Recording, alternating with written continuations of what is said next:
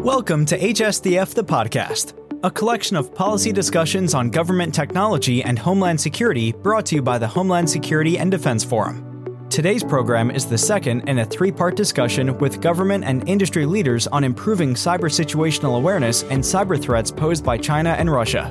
It features Riley Montgomery from the FBI Cyber Division, Jason Kane, Office of Investigations at the U.S. Secret Service, Patrick Flynn, Advanced Programs Group at Trellix Cybersecurity, and David Aguilar, former acting and deputy commissioner at Customs and Border Protection.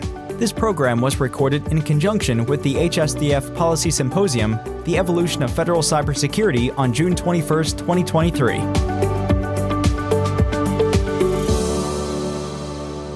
I mean, I think one of the parts is obviously there's an educational piece to it. Um, I think where companies get a little lost is that we can't remediate your systems. Um, you know, we can come out and we can advise, but at the end of the day, we don't want to touch the systems at the end of the day. Uh, but however, the educational piece, you know, and, FBI does a great job at this. We do cyber incident response seminars uh, twice a year where we invite, you know, different public sectors. To, you know, we pick a sector. It might be healthcare, it might be uh, educational, retail, what have you, uh, to kind of educate the public on and, and two, not only educate, but then what do you do if it happens? Um, that's the other part, and I think that um, I'll bang the drum a little bit of who do you call? Um, and I always say, you know, it, everybody goes, well, the FBI and Secret Service, who do I call? Which one? I'm like, just call somebody. Uh, we'll work out the details. Uh, and we're great at that. You know, uh, Riley and, and, his team up here and, and, the Secret Service team in DC, you know, we're, there's no daylight between what we want as priorities. So we're synced um, as far as that goes. But educating the public on who do you call and what do you do? And then, two, internally, and that's for you to do, uh, for companies to do, uh, like your general counsel, which is usually one of the biggest roadblocks into kind of helping law enforcement, and then two, providing details for us to kind of help in that for you. Pat's team obviously is a piece of that, right? When they see indicators, that might be the first indicators. Because trust me, if they're calling, if Riley and I call next, it's a bad day. Um, because usually when we're calling, we're like, we're seeing something way larger that we can't necessarily talk about, but we're telling you you have a problem. Um, so the incident response part, and then two, the educational part, again, is just kind of making, and two, what I get, and I think the overall theme though is companies have gotten a lot, lot better. Uh, I think that's based off a lot of the products that companies are now offering, full resource solutions to, to companies, and, and companies are kind of enveloping that because they don't want to go bankrupt because some of these these bad days, these ransomware type of events, they're really really bad days for companies. So how can you resource that and make it a little bit more? Um, and, and again, companies, private sectors kind of answer the call there and says, "Hey, we have a full context with here. We're going to add this product. We're going to add this product, and then two, now you're better protected. So we're seeing less of that. As much, however, I'm still, and I'm, I, I won't testify for Riley here, but I know that I still get phone calls from companies, and I'm like, you don't have that. Um, you know, you don't have that type of solution. And again, I'm not the person that's being critical. I'm just like saying sometimes I want you to have that solution because it provides me indicators of compromise that I can dig into through a network analysis uh, part. So those parts are incredibly important because, if, like I said, to, if you're not reporting, you got to be a good witness. So sometimes that good witness part kind of helps us go after and, and isolate who the bad actors are eventually everybody messes up and we were able to uh, many times and, and uh, i'm sorry lee you've heard this one about 100 times uh, we can uh, approach people while they're on vacation which happens quite a bit and we'll put some handcuffs on them because as russia and china no one wants to vacation there. Uh, they want to go to the maldives or they want to go someplace well i'll give them a nice plane ride to guam uh, and put them in a federal courthouse so that always happens that's how we kind of some of our success but so. Yeah, thanks.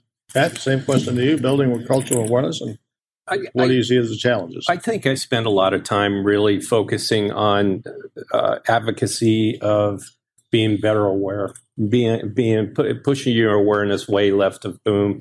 I, I think in the cyber realm of things, especially at the SOC level, uh, the security apparatus level, they're trying to put their finger in the dike too often and, and be reactive. Um, the whole, my whole crux uh, of of why I even exist today is to help people left a boom, and the more they realize and the more they actually utilize the information in front of them to do real risk analysis, I think it, it would benefit everybody.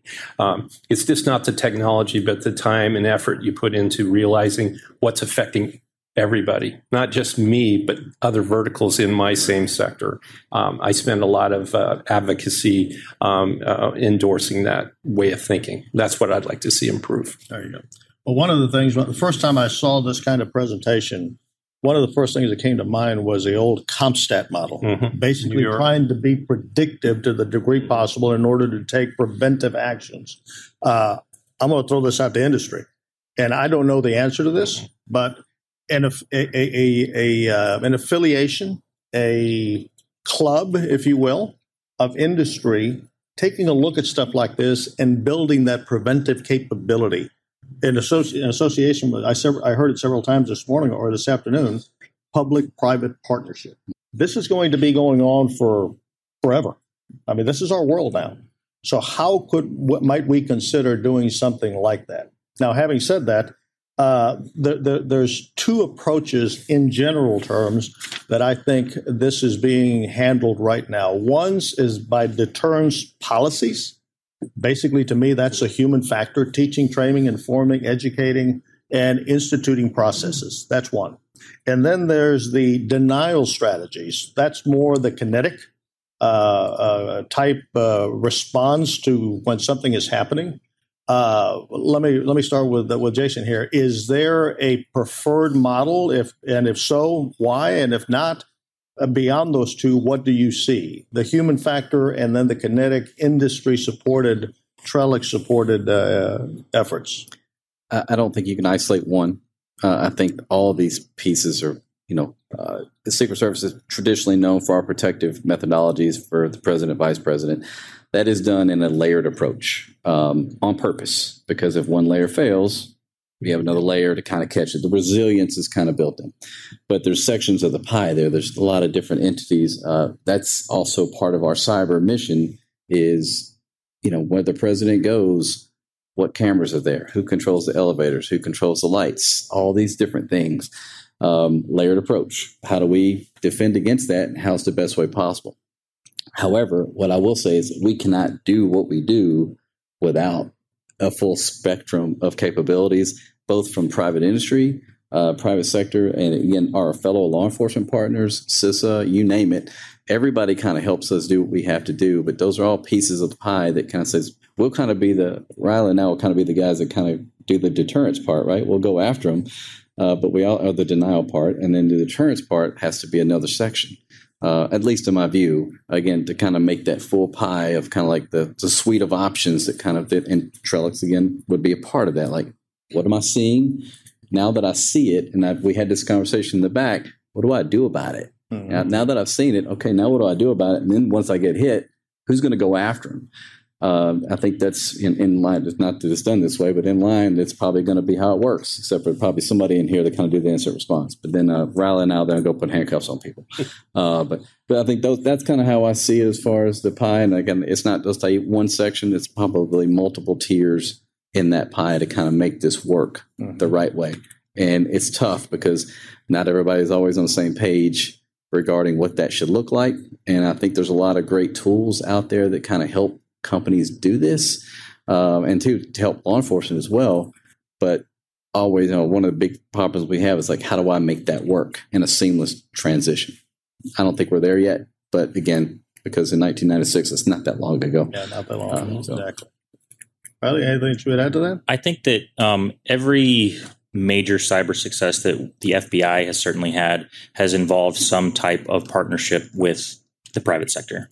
Um, the nature of cyber is is not one that is localized; it's global, and so the FBI is taking we're leveraging our partnerships with international partners, with private sector partners, and that's the only way that we can be successful. The FBI cannot do this alone. So if we don't have private sector, if we don't have cooperation from the private sector, we're missing a huge piece of the the pie. I mean, as you see the the slides, that's stuff that is invaluable to investigators in the field to have that kind of visibility worldwide, um, and that really empowers us to take disruptive actions that prevent the activity from happening. I know something that was very public recently was the takedown of Hive ransomware, um, something that would not have occurred without without cooperation from the private sector. So those things are incredibly important, and without it, we aren't going to get anywhere.